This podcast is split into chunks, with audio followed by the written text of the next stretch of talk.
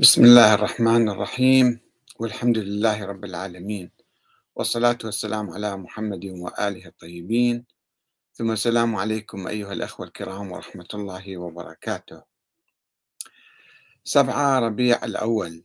ذكرى وفاة الإمام الحسن العسكري أم وفاة المذهب الإمامي. في الحقيقة نبحث هذا الموضوع لأنه يمس حياتنا السياسية المعاصرة سواء في المجتمعات الشيعية الخالصة أو المختلطة أو التي يغلب فيها المذهب السني الآخر. خلال ألف سنة كان الشيعة يعانون من آه، فراغ سياسي. كانوا يقولون آه، يجب أن ننتظر الإمام المهدي الغائب أي عمل سياسي أو ثوري أو نشكل حكومة وما شابه. ثم وهذا كان لخدمة الخلفاء العباسيين في البداية في القرون الأولى. آه، ثم أيضا كان هناك فراغ ملأه بعض الملوك الذين آه، التفوا أو احتالوا على فكرة الانتظار وأقاموا آه، ممالك خاصة لهم. وأيضا عندما تطور المذهب الاثنى عشري إلى نظرية ولاية الفقيه والمرجعية الدينية وبدأ رجال غير معصومين وغير معينين من قبل الله ولا من السلالة العلوية الحسينية هم المراجع مثلا. يتبوؤون منصب الإمامة ويقولون نحن امتداد للإمامة ونحن وكلاء الإمام المهدي الغائب ونحن ولاة أمر المسلمين ونحن الحكام الشرعيون. وهذا ما سبب نوع من الدكتاتورية الدينية في المجتمعات الشيعية.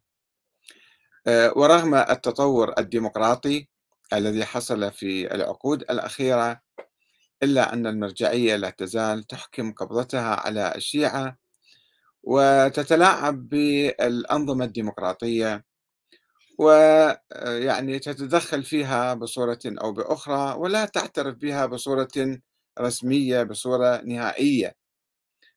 آه، وحتى أموال الدولة آه، المرجعيات الشيعية المختلفة تعتبرها أموالا مجهولة المالك ويحق لأي إنسان أن يستولي عليها ويعطي خمس للمراجع ويأخذ الباقي إليه مما يسبب الفساد والفوضى و يعني التلاعب بالمال العام. لأنه أساسا هم يعتبرون أن لا شرعية إلا للدولة الخاضعة للمرجعية تماما.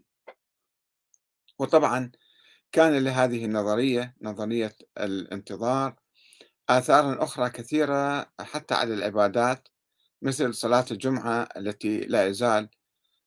معظم المراجع إذا لم نقل كلهم لا يقولون بوجوبها ويقولون ب يعني إما مكروهة أو مستحبة أو مخيرة يعني لا يقولون بوجوب صلاة الجمعة.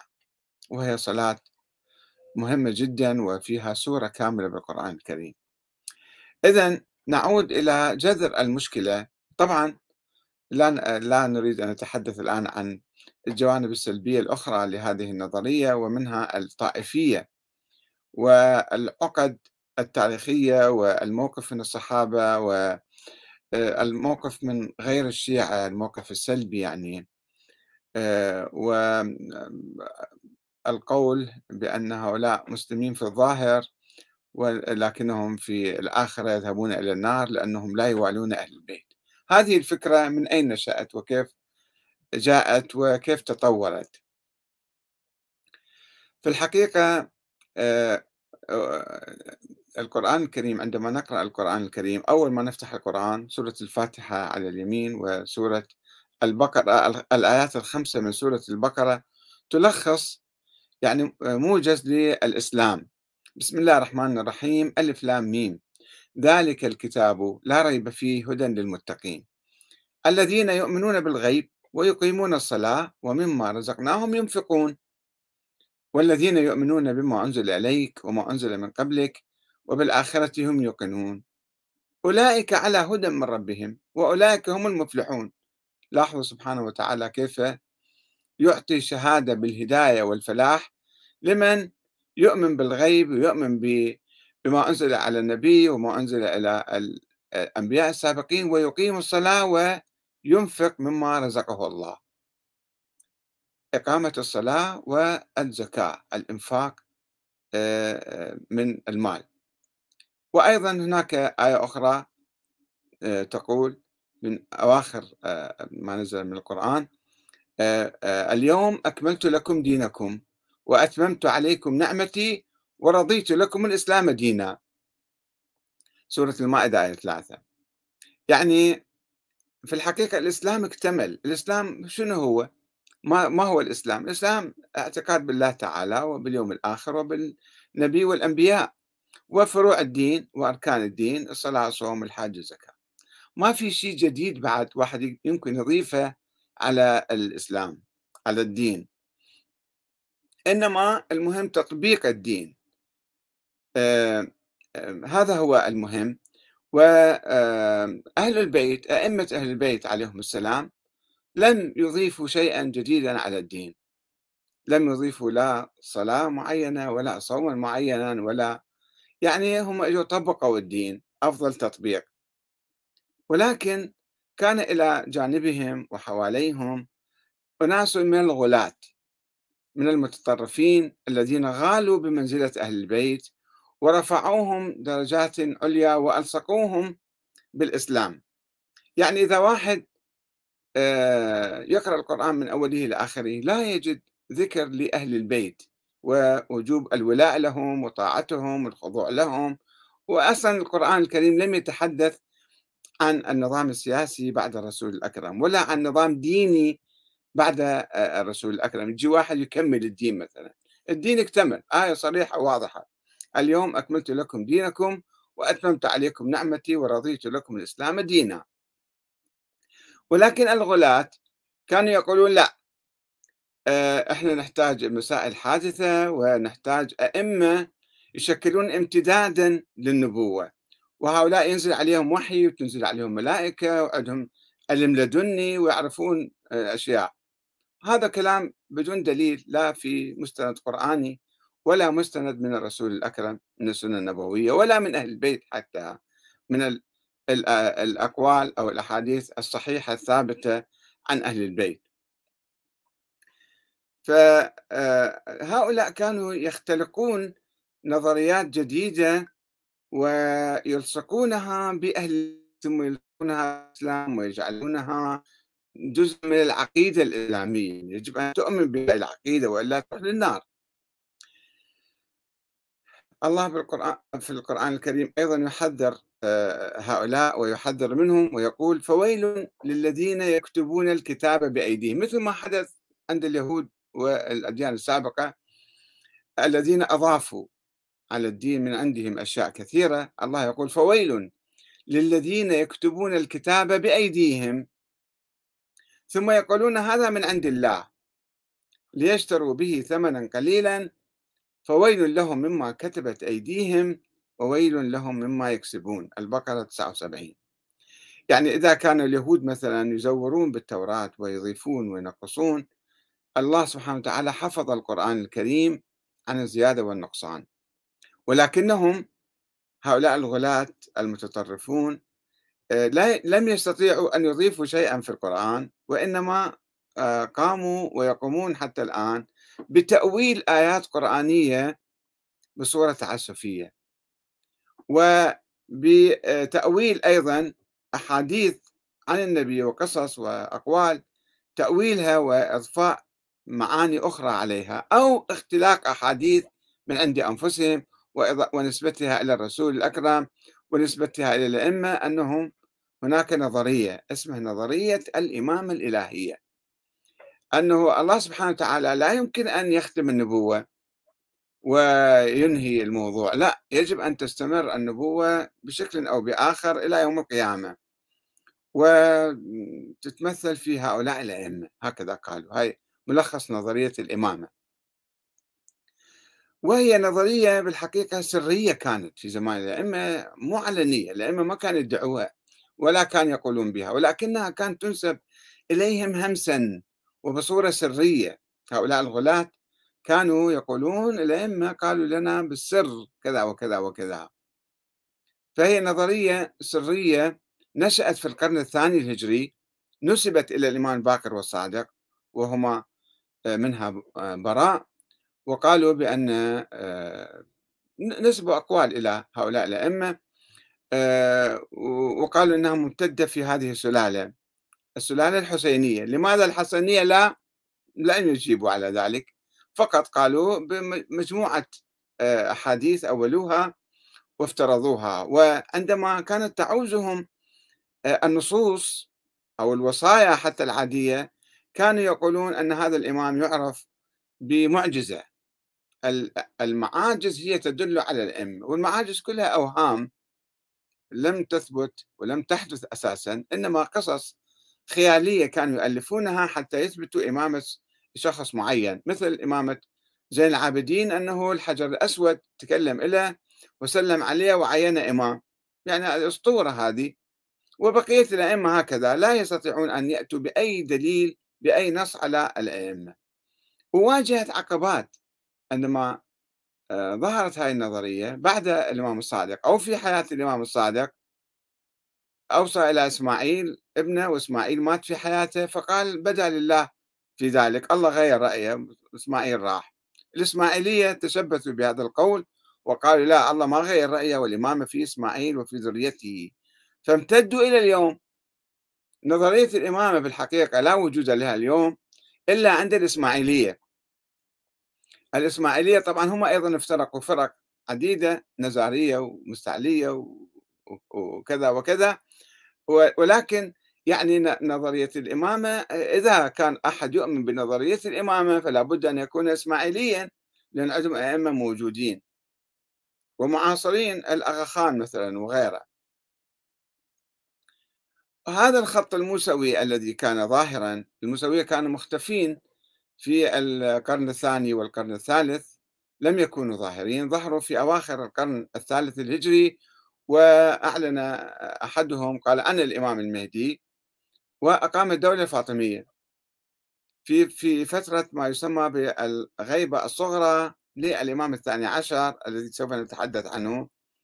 آه، وأيضا مرت هذه النظرية نظرية الإمامة بمأزق آخر هي أن بعض الأئمة كانوا أطفال صغار مثل الإمام محمد الجواد ابن علي الرضا كان عمره سبع سنوات توفى وصار في أزمة عند الشيعة الإمامية الذين آمنوا بإمامة الرضا. وأيضا ابن علي الهادي أيضا كان عمره ثمان سنوات وأيضا صارت أزمة وسوف نتحدث عنها. المهم وصلت هذه النظرية إلى الحسن العسكري وهو توفي عمره 27 سنة. توفى ولم يتحدث عن الإمامة أصلا. تحدث عن أمواله. راح للمحكمة وأثبت أنا عندي أموال ورقيق وضياع وبساتين وكذا. وين تذهب هذه؟ إلى أمي مثلا أوصى بالمحكمة. ولم يتحدث عن مصير الإمامة لأنه لم يكن يؤمن بها بالحقيقة. هكذا يبدو. يعني كان هو عالم من علماء أهل البيت وما كان يفكر بامتداد الإمامة ليوم القيامة وما شابه. فما خلص ولم يتحدث عن وجود ولد له. فالذين كانوا يعتقدون بنظرية الإمامة بهذا الخط مع عدا المسوية وصلوا إلى طريق المسدود ووقعوا في حيرة. وتفرقوا إلى 14 أو 15 فرقة وذهبوا يمينا وشمالا واحتاروا سموا ذلك العصر عصر الحيرة. ثم آه، قام فريق منهم آه، من أصحاب الإمام العسكري وخدامه. هؤلاء وكان عندهم أموال بيديهم. فلم يعطوها إلى أمه ولم يعطوها إلى أخيه مثلا جعفر. فقالوا لا ابتكروا نظرية جديدة وقالوا آه، هناك ولد للإمام العسكري وعمره خمس سنوات ونحن وكلاؤه. فقامت هذه النظرية على الظن والتخرص والتخمين. هي أساسا نظرية الإمامة قائمة على فرضيات وهمية. وعلى أساطير وعلى تسمى معاجز. وأيضا عندما وصلت إلى طريق المسدود وماتت هاي النظرية في الحقيقة عمليا آه، انتهت ولم يكن لها وجود منذ ذلك الحين حتى اليوم.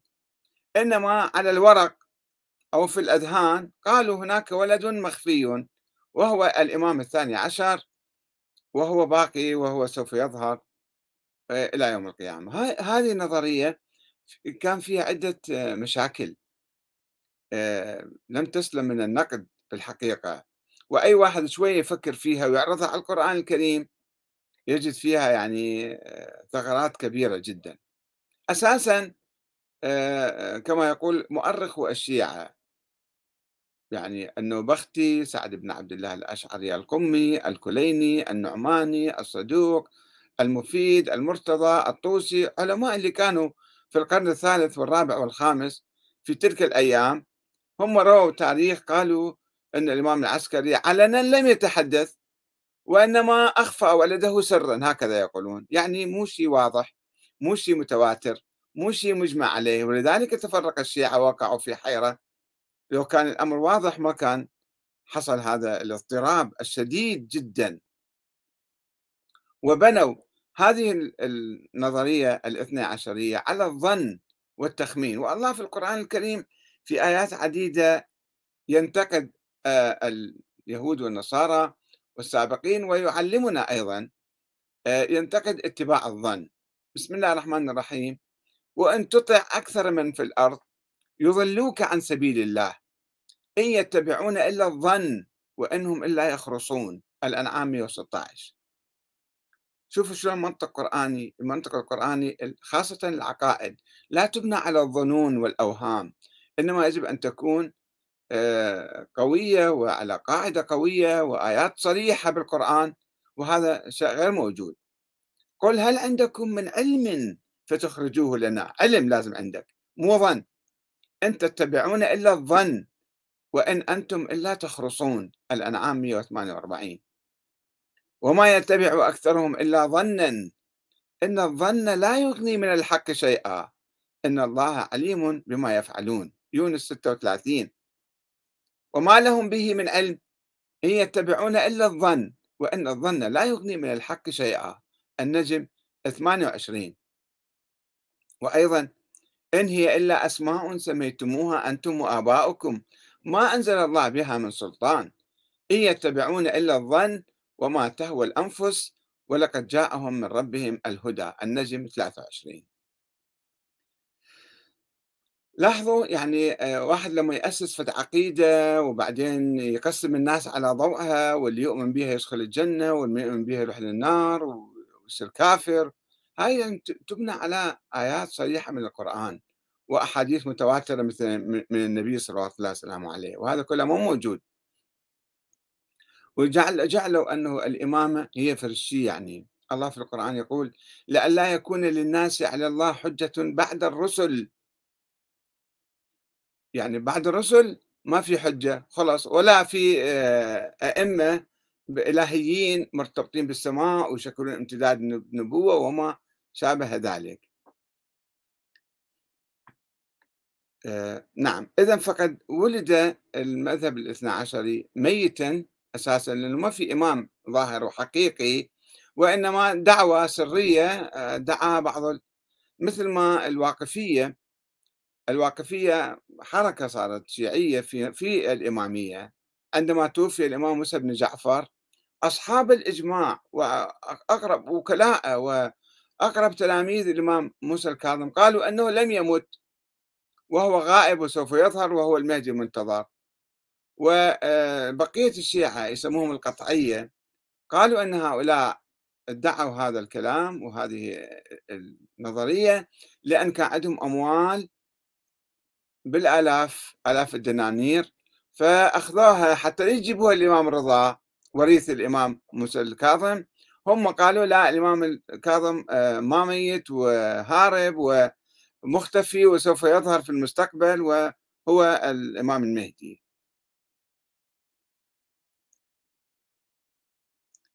نعم. وكل حجتهم هؤلاء الذين ادعوا هذا الكلام آه، تشبثوا ببعض النظريات أو المقولات اللي ما لها أساس بالدين. مثلا كلام أنه الأرض لا يمكن أن تخلو من حجة. شنو آية قرآنية الأرض لا تخلو من حجة. مو آية قرآنية ولا حديث نبوي. فإذا هذا الأرض لازم نفترض وجود ولد للإمام العسكري. هكذا كانوا يقولون. يعني إذا تراجعون كتب الغيبة للطوسي وإكمال الدين الصدوق والإرشاد للمفيد والطبري كتاب دلائل الإمامة وحتى سيد محمد الصدر في الغيبة الصغرى. تشوفون كلهم يقولون إيه لازم هناك حجة وإذا الإمام العسكري صحيح ما ما أعلن. وقالوا إذا هذا كان قد أخفاه. هذا ولد مخفي وبالتالي آه، طيب إذا مخفي شلون عرفتوا صدقتوا واحد اثنين ثلاثة كذابين دجالين ضحكوا عليكم تصدقوهم وتؤمنون وتسوون كلامهم عقيدة دينية بعدين؟ بناء على ماذا؟ بناء على هالفلسفة هذه أنه الأرض لا تخلو من حجة وإذا خلت من حجة لساخت الأرض. شلون تسيخ الأرض؟ هو قبل قبل الأنبياء الأرض كانت موجودة من ملايين السنين. وستبقى كذلك. ما الأرض ما تسيخ لموت موت واحد أو وجود واحد. آه نعم. آه يعني شوفوا حتى يعني آه الشيعة أو الفريق الذي آمن بوجود هذا الولد الإمام العسكري بعد فترة بعد حوالي سبعين سنة عندما لم يظهر بدأ الشيعة كلهم يشكون عامة الشيعة يعني بدأوا يشكون ويرفضون ويضحكون ويسخرون مما يقول ذلك. أقرأ لكم بس بعض النصوص من مثلا آه، الشيخ آه، محمد بن علي الصدوق توفى سنة 381 في مقدمة كتابه إكمال الدين وإتمام النعمة. يقول وجدت أكثر المختلفين إلي من الشيعة قد حيرتهم الغيبة ودخلت عليهم في أمر القائم الشبهة وقد كلمني رجل بمدينة السلام بغداد يعني. فقال لي إن الغيبة قد طالت والحيرة قد اشتدت وقد رجع كثير عن القول بالإمامة لطول الأمل صار له سبعين سنة شنو؟ وين غايب هذا؟ مات هذا الإنسان. كما قال بعض الشيعة على فرض وجوده. آه، محمد بن إبراهيم ابن أبي زينب النعماني توفى سنة 340 يصف أيضا حالة الشيعة حالة الحيرة التي عمت الشيعة في ذلك الوقت في كتابه الغيبة. وهو موجود في كل المكتبات الشيعية. فقال إن الجمهور منهم جمهور الشيعة يقول في الخلف أين هو وأنا يكون هذا وإلى متى يغيب وكيف يعيش هذا وله الآن نيف وثمانون سنة؟ فمنهم من يذهب إلى أنه ميت يقول هذا حتى لو كان موجود مات. ومنهم من ينكر ولادته أساسا أصلا ما مولود ما عندكم دليل على ولادته. ويجحد وجوده بواحدة يعني بالمرة يقول أصلا هذا مولود. ويستهزئ بالمصدق به. ومنهم من يستبعد المدة ويستطيل الأمد وصارت إلى متى؟ هذا غائب. وأيضا يقول أي حيرة أعظم من هذه التي أخرجت من هذا الأمر؟ الخلق العظيم والجم الغفير. ولم يبق ممن كان فيه إلا النزر اليسير. وذلك لشك الناس.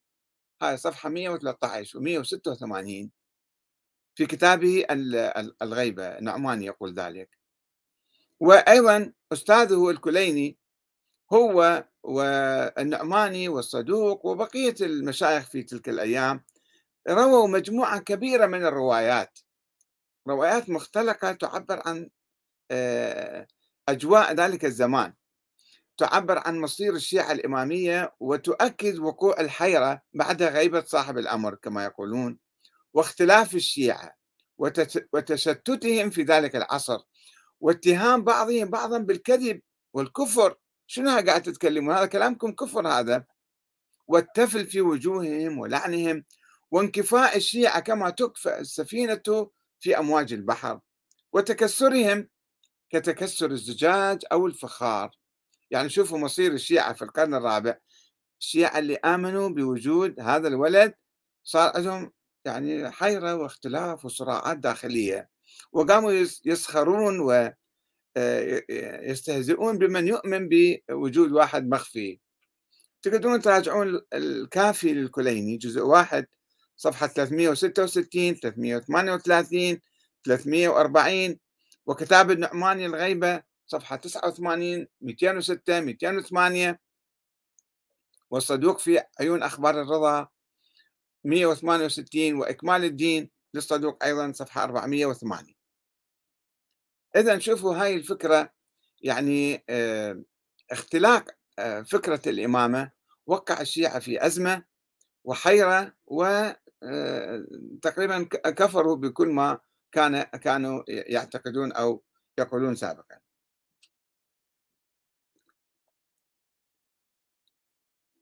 في الذين آمنوا بوجود الولد للإمام العسكري وعمره خمس سنوات وهو غائب.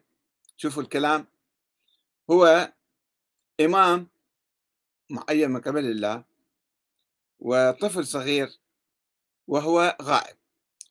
إثبات الإمامة لهذا الولد يستحيل لأنه لا أبوه تحدث ولا جدة ولا عمه ولا خالة يعني أنت قاعد تفترض فد ولد وتقول هذا إمام من الله تعالى وعنده ارتباط بالله وملائكة تنزل عليه ويتلقى هذا منين منين جبت الكلام هذا؟ الوحي ختم بوفاة رسول الله صلى الله عليه وآله ختم الوحي. بعد ما في وحي أو علم إلهي ينزل على إنسان هاي أولا. فلا إمامة من الله هاي أولا. إذا افترضنا هذا الإمام اللي تتحدثون عنه أه شلون يكون هذا الطفل صغير؟ ويصير إمام وهو غير مكلف شرعا. وسنجيب لكم من أحاديث الأئمة بأنه الطفل الصغير مو مكلف وحتى في أمواله ما يقدر يتصرف. كيف الله يعين هذا لقيادة الأمة الإسلامية؟ ثم النقطة الثالثة أنه كيف هذا عمره طويل؟ وعايش حتى اليوم. منو شافه حتى يقول هذا بعد عايش؟ وكيف يعني؟ كل التأويل فرضيات خيالية. آه، هنا عندنا مشكلة في مسألة طول طول العمر. أولا في حديث يروى عن النبي صلى الله عليه وسلم عليه مشهور أنه أعمار أمتي بين الستين والسبعين إلا ما شد يعني. عامة الأعمار بهالعمر هذا. آه، ثم لما الواقفية قالوا بأن الإمام موسى بن جعفر ما مات بالسجن إنما هرب من السجن وهو غائب غيبة كبرى. ماذا قال لهم الإمام الرضا؟ اجى واحد اسمه علي بن أسباط قال للرضا قال للرضا إن رجلا أنا أخاك إبراهيم فذكر له أن أباك في الحياة. اجى قال له موسى بن جعفر بعده في الحياة. وإنك تعلم من ذلك ما يعلم. وأنت أيضا تعرف أنه الإمام موسى بن جعفر لم يمت. ماذا قال الإمام الرضا؟ قال سبحان الله يموت رسول الله ولا يموت موسى؟ ليش الله موت النبي وخلى أبوي عمره طويل؟ قد والله مضى كما مضى رسول الله صلى الله عليه وآله. هذا في كتاب الكافي للكليني جزء واحد صفحة 380 واتهم الإمام الرضا من قال بعدم وفاة أبيه بالكذب. وقال إنهم كفار بما أنزل الله عز وجل على محمد. هذا نوع من الكفر يصير. إنه واحد يجي يختلق لفت قصة وواحد باكي على قيد الحياة. شوفوا الإمام رضا ماذا يقول. يا شيعة أهل البيت هذا هو الإمام رضا يقول هذا الكلام. يقول ولو كان الله يمد في أجل أحد من بني آدم لحاجة الخلق إليه يطول عمره لمد الله في أجل رسول الله. كان الله النبي طول عمره كم سنة بعد وملأ الدنيا كلها بالإسلام. فلماذا يموت؟ الله يموت النبي محمد وأبوه يبقى. سبحان الله يموت رسول الله ولا يموت موسى. شوفوا شلون منطق؟ هذا منطق أهل البيت. هذا الحديث تجدوه في كتاب الكشي في معرفة الرجال. هذا عالم رجالي في القرن الرابع. عالم رجالي شيعي. في صفحة 379 وبعد شوفوا الإمام رضا كيف كان يتكلم مع هؤلاء اللي كانوا يختلقون نظريات. يكذبون على الله يكتبون الكتاب ويقول لك هذا من من من الله تعالى. يسوون نظريات من عندهم ويدسوها ويغلفوها بتأويلات تعسفية ويجعلوها جزء من الدين مثل الواقفية. أن يقول أن لا يكمل الله على خلقه إلا بإمام حي يعرف. لازم هذا إمام حي تشوفوه يعرفون الناس. مو واحد غايب أو ميت أو مش ما حد ما يعرفه. ومن مات بغير إمام مات ميتة جاهلية. هذا في الثقافة الشيعية في الكلين الأحاديث موجودة. صحيحة أو خطأ آه، أنا لا أريد أن آه، آه، أتحدث عن أساس هذه النظرية ولكن هذه نظرية الإمامية. ومن مات بغير إمام مات ميتة جاهلية. إمام حي يعرفه مو واحد بالهوى بالغيب. هذا ما يسموه إمام ولا يسموه أنت تابع تابع لهذا الإمام. وقد قال رسول الله صلى الله عليه وآله مات له يسمع له ويطيع يعني متفاعل معه. مات ميتة جاهلية. وقال لأحد الواقفية من مات وليس عليه إمام حي ظاهر مات ميتة جاهلية. فسأله الواقفي مستوضحا ومركزا على كلمة إمام حي يعني لازم يكون إمام حي؟ فأكد له مرة أخرى قال له إمام حي مو غايب مو واحد مجهول هذا معروف وحي وحتى تدفع. هذا معنى الإمامة عند الإمامية. تلاحظون هذه الأحاديث موجودة في كتاب الكافي للكليني وهذا أهم كتاب شيعي يعتبر. جزء واحد صفحة 177 والحميري قرب الإسناد صفحة 203 هذا قبل الكليني كان. فأنصار الإمام علي بن موسى الرضا اتهموا الواقفية أنهم وقفوا على موسى بن جعفر واخترعوا هاي النظريات الباطلة بسبب المال. واخترعوا أن الإمام الكاظم هرب من السجن وباقي على قيد الحياة لكي لا يسلموا الأموال والأمانات إلى ورثته. وإذا تريدون تفاصيل روح راجعوا كتاب الشيخ الطوسي في الغيبة في الكلام عن الواقفة. وهم كانوا من آه، كبار آه، تلامذة وأنصار وأصحاب الإمام موسى الكاظم مثل علي بن أبي حمزة البطائني. يسموهم من أصحاب الإجماع. يعني ذول رواتهم جدا قوية. وزياد بن مروان القندي وعثمان بن عيسى الرواسي هذول طمعوا في الدنيا ومالوا إلى حطامها. واستمالوا قوما فبذلوا لهم شيئا مما اختانوه من الأموال نحو حمزة بن بزيع وابن المكاري وكرام الخثعمي وأمثالهم. نفس الشيء صار مع هذول اللي يسموهم النواب الأربعة. هم طمعوا بالأموال. كان بيدهم أكو أموال فطمعوا بها ولم يعطوها إلى ورثة الإمام الحسن العسكري وقالوا عنده ولد وإحنا على اتصال به وخلانا وكلاء له. وقاموا يصرفون وقاموا يأخذون أموال من الشيعة. وعلى أساس يبعثوها إلى هذا الإمام آه، الثاني عشر المفترض يعني. تجي مشكلة أخرى عندنا أن هم يقولون أن الإمام العسكري توفي عن ولد عمره خمس سنوات أو أقل أو أكثر ثلاث سنوات ثمان سنوات روايات مختلفة لأنه ما حد ما شايفه ما حد ما يعرف كم سنة عمره. وأنه صار إمام هذا خلص. طيب شلون إمام طفل صغير يقولوا مثل عيسى عليه السلام مثل يحيى وآتيناه الحكم صبيا شلون يعني ذاك صبي هذا صبي مو مشكلة قياس. هذا قياس باطل. الله بالقرآن حدثنا عن النبي عيسى وعن النبي يحيى وإحنا نؤمن بذلك لأن القرآن تحدث. أما كل واحد يجينا كل يوم ويقول أنا مثلا آه إمام أو هذا إمام هذا ما يجوز الشكل ما يجوز واحد يسوي قياس. مما يبطل هذه النظرية أنه ما يمكن واحد طفل يصير إمام.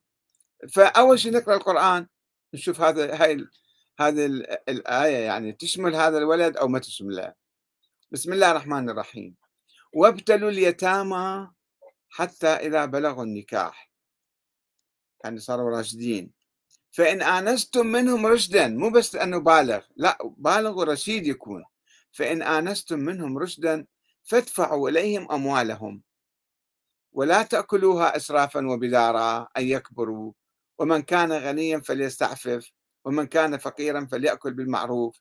فإذا دفعتم إليهم أموالهم فأشهدوا عليهم وكفى بالله حسيبا. النساء آية 6 إذا فالآية عامة مطلقة ما يمكن إحنا نخصصها بكيفنا ونجي بحسب مزاجنا يا هاي الآية ما تشمل هذا الولد. لا تشمله. والدليل على ذلك أنها آه، جده المفترض آه، الإمام الجواد والإمام الهادي. فالإمام الرضا توفى بخراسان وابن الجواد كان في ابن كان في المدينة. عندما كبر الجواد صار عمره 25 سنة أيضا أحس بالوفاة وكان عنده ولد علي الهادي عمره ثمان سنوات فأوصى بالأموال والضياع والنفقات والرقيق إلى أحد أصحابه وهو عبد الله وصى ووصي على علي الهادي وأمره بتحويل الأموال كلها إلى علي الهادي عند البلوغ. وشهد على ذلك أحمد بن أبي خالد مولى أبي جعفر. وذلك يوم الأحد. شوفوا الرواية التاريخية الموجودة بالكليني بالكافي. يذكرها وراجعوا أنتم شوفوا. شوفوا هذا الإمام. علي الهادي ما أصبح إمام ولا يقدر يتصرف بأمواله لأن طفل صغير كان. ما كان حتى ما كان يصلي ويصوم طفل صغير.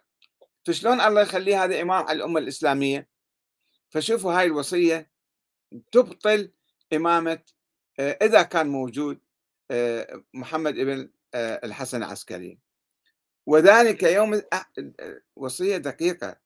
وذلك يوم الأحد لثلاث ليال خلونا من ذي الحجة سنة عشرين ومائتين وكتب أحمد بن أبي خالد شهادته بخطه.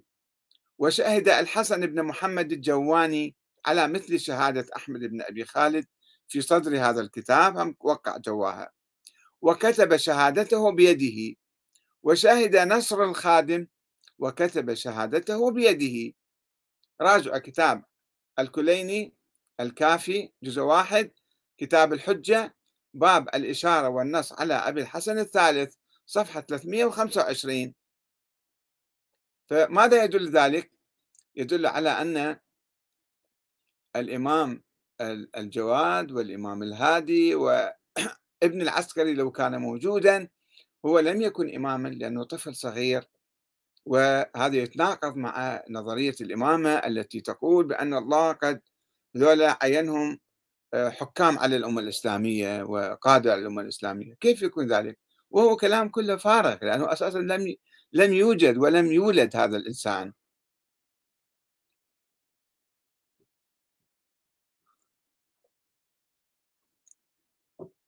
آه، البعض من الأخوة اللي علقوا على هذا الموضوع في الفيسبوك مثلا واحد اسمه الأخ أمجد محسن يقول يعني حسب رأيك ترى الله عادلا في ترك الناس دون حجة؟ الله يعني صار عادل ليش؟ الله يترك الناس دون حجة. والحديث الشريف يقول لو لم يبقى إلا شخصان لكان أحدهما حجة على الآخر.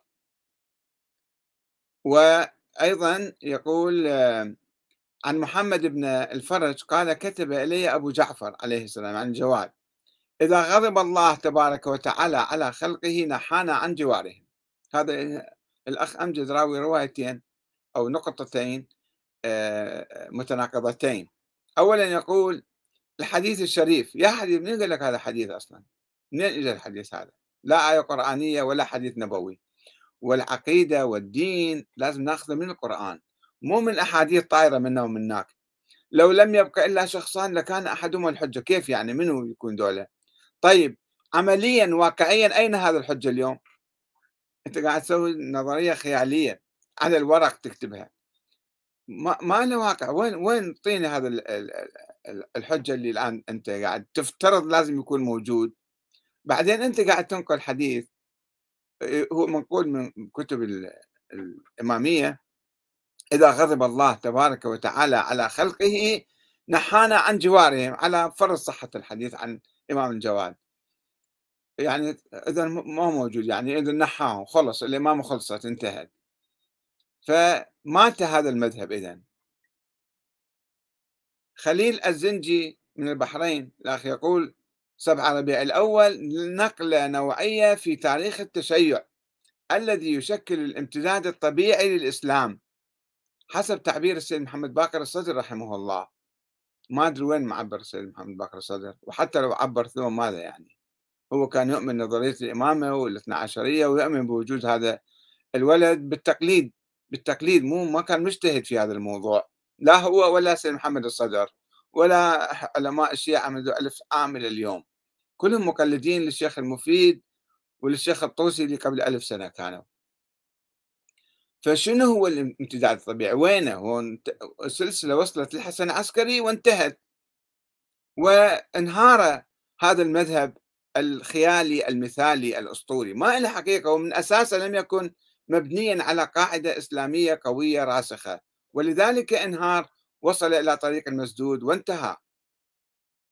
ويقول أيضا الأخ خليل يقول ربيع الأول امتداد الإمامة أفقيا على امتداد الزمان. حتى يرث الأرض يرث الله الأرض ومن عليها. واحد يمكن يقول شعر أو يتخيل يقول أي كلام بس بدون دليل بدون يعني فالأخ الجشعمي يخاطب الأخ خليل يرد عليه يقول له المشكلة أن الشيعة تحرم القياس في الفقه. بس مو من توصل يم العقائد يبدأ القياس. عيسى عليه السلام لم يأتي بفرضية واحد افترضها وإنما بوحي وكتاب وهذا لا يوجد عند المهدي. آه، عبدو أتلسي يقول أيضا خاطب آه، خليل يقول له أنا لا أحدثك عن حجة الأكثرية. آه، الإمامة اليوم منقطعة في الأمة والشيعة اضطروا إلى اتخاذ أئمة خارج الأئمة الاثنى عشر. انتخبوهم بالأنظمة الديمقراطية أو المرجعية مثلا. يقلدونهم ويستفتونهم في أمور دينهم ودنياهم. فبما تميزتم عن باقي الأمة الذين يتخذون مراجع الأزهر والقرويين أئمة لهم صرتوا نفس الشيء يعني ماكو فرق بينكم وبين ذلاك يعني. أه وكيف يمكن إقامة الحجة في وجود إمام مختفي؟ الأخ موفق علي الجبوري آه، يذكر هذه الآية الكريمة يقول اليوم أكملت لكم دينكم وأتممت عليكم نعمتي ورضيت لكم الإسلام دينا.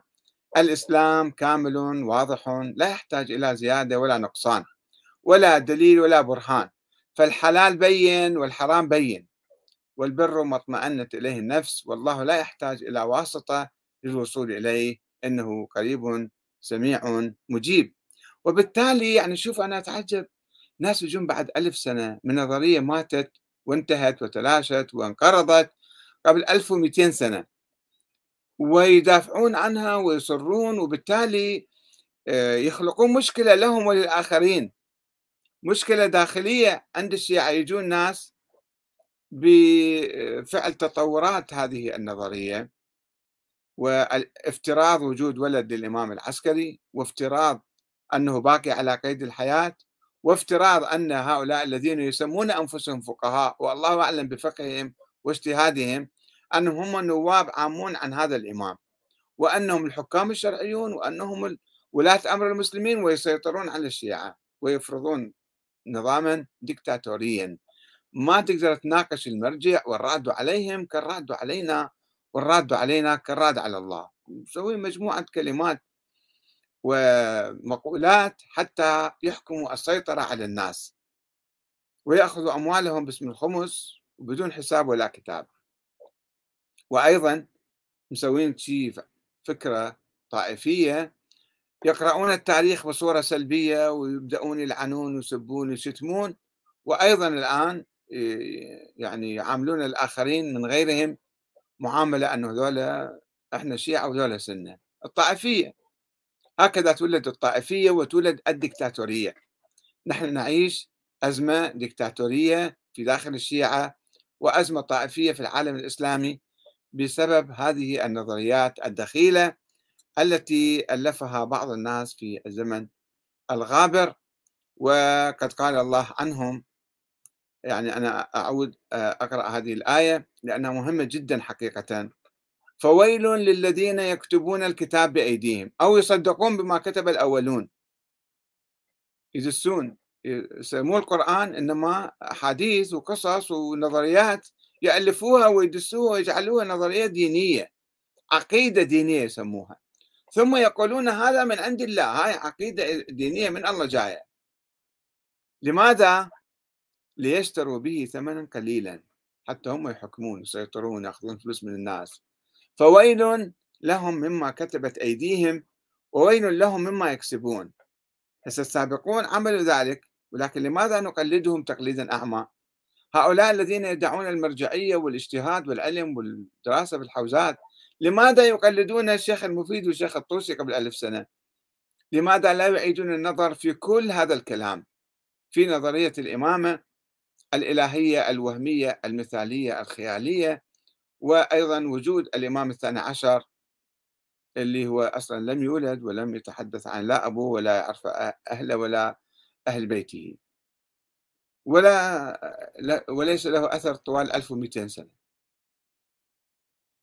إذا هؤلاء هؤلاء العلماء والمراجع لا يتحدثون ولا يفكرون ولا يجتهدون فعلى كل إنسان مؤمن واعي مخلص يحب أهل البيت أن يبحث عن فكر أهل البيت الحقيقي.